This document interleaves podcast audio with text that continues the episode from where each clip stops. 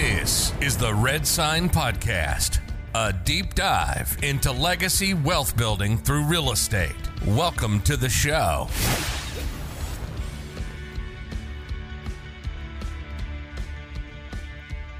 All right, let's welcome everybody out to a brand new episode of the Red Sign Podcast. I'm your host, Chris Hollifield, with um, my other host, the other host of the podcast, Cody Thorpe. Thank you for joining me, Cody. Excited to be here. I'm excited to have you, man, especially uh, since we're going to be talking about market stats and, and what's going on in the market, what's changing, what's not changing, what's you know declining, increasing. Let's let's talk about that. Let's talk Yeah, about this numbers. is probably uh, we. Lo- I love doing this episode. Um, so so uh, keep listening in. It's, it's something I, I love looking at numbers. Math has been one of my favorite. Uh, has always been one of my favorite subjects growing up. Was was math. I love numbers. I love I love looking at numbers and running different scenarios and trying to predict things and. Uh, you know, math is math, but when you intertwine real estate to it, it's also looking at numbers and data and trying to foresee, uh, you know, the market. What's going on? Is it going up? Is it going down? Is it, you know, all those different dynamics. So you kind of bring in uh, math with reality, and and so that's the fun part of of. Well, no wonder you got a smile on your face. I See, do. math was I- always my. I, God, I don't know. Math my least favorite subject in school, man. But uh,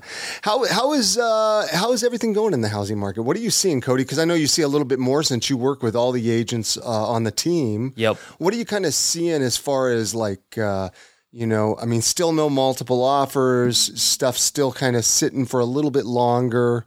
What are you seeing?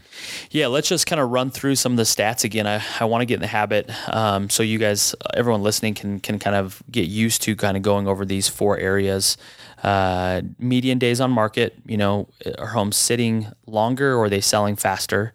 Homes sold, you know, do we have more homes selling or less homes selling? Price, you know, is that going up or down? And then also just new listings, you know how many more homes are hitting the market.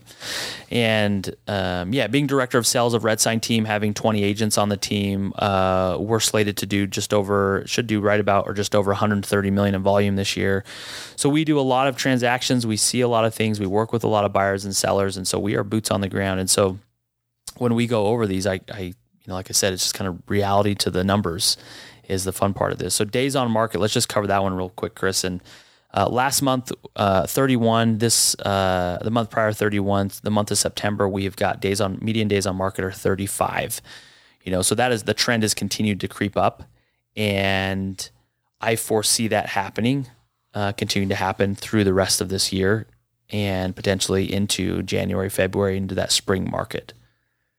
That's still not bad though. Thirty-five days, about a month to sell your home. I mean, that's that's pretty average. Yep. Which in it- long term, if you've been around a while, if you've sold multiple homes and you've you've you've done done that through the last couple decades, you know that's relatively pretty quick. Um, but again, just the world we live in is instant gratification. It's the the last thing I can remember, and so um, just recognizing days on market are 35 they're going up so it's taking longer. And this too i think we talk a lot about a te- as a team i think the market right now very much is there's pockets. There's areas where you know for example i, I personally had just had a listing and we went live on a wednesday and i had an offer on monday. And so we were only on the market four or five days and went under contract for uh, you know right about what we listed it at. And and and so there's still things happening but you've got to have you've got to be dialed in on your pricing strategies and the marketing strategies that, that, that you have if you're listing a home. So this is something to really pay attention on.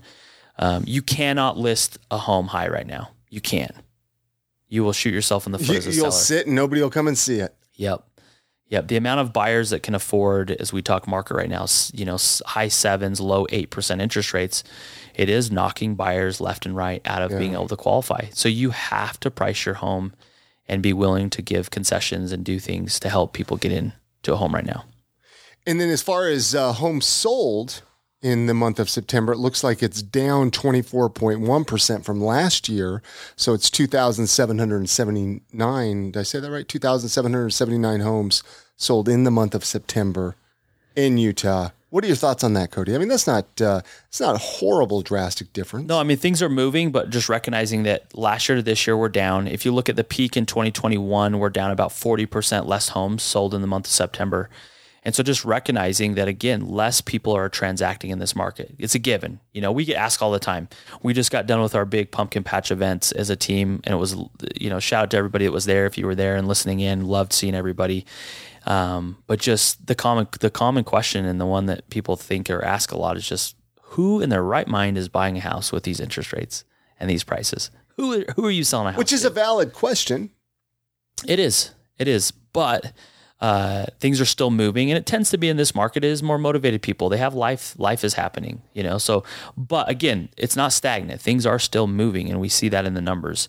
Um, the other one too is just price. Uh, is you know is the is the the median price is it going up is it going down and again this is the the thing that just still for a lot of people Single family home last month uh, stayed the same. We're about 550 for a single family home. That's the median price. Condos, townhomes did come down slightly from the month prior. Uh, we came down from about 400 to 391 is our median price. And that's one area that I don't think we're going to see much change to that for a couple months. Because when people are listing right now, the data for prices coming down and us being able to see that data doesn't really translate for a couple more months. And so, really, not till we get until I think we'll start to see a little bit of it in November, December, and then we'll really start to see all the data come to fruition when we get to January, February, when we can look back on that fourth quarter of this year and recognize because rates stayed high, naturally prices had to come down. And we did see that last year. Prices came down the most in, in, in fourth quarter because that was when the rates were the highest last year. Inventory crept up at the highest.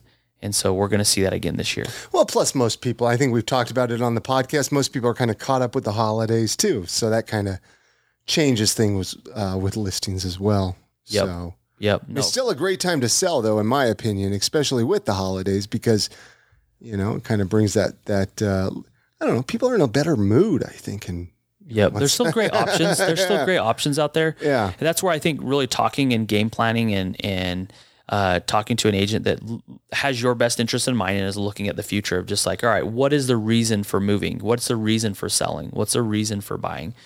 You know, if you're a buyer, there's going to, we've talked about, I think there's going to be some good deals for a seller. If, if you're looking to make a lateral move, you have to understand that, you know, you just, you're going to sell in this market, you're buying in this market. So you're going to be able to take advantage of the pros and cons on both sides of that coin.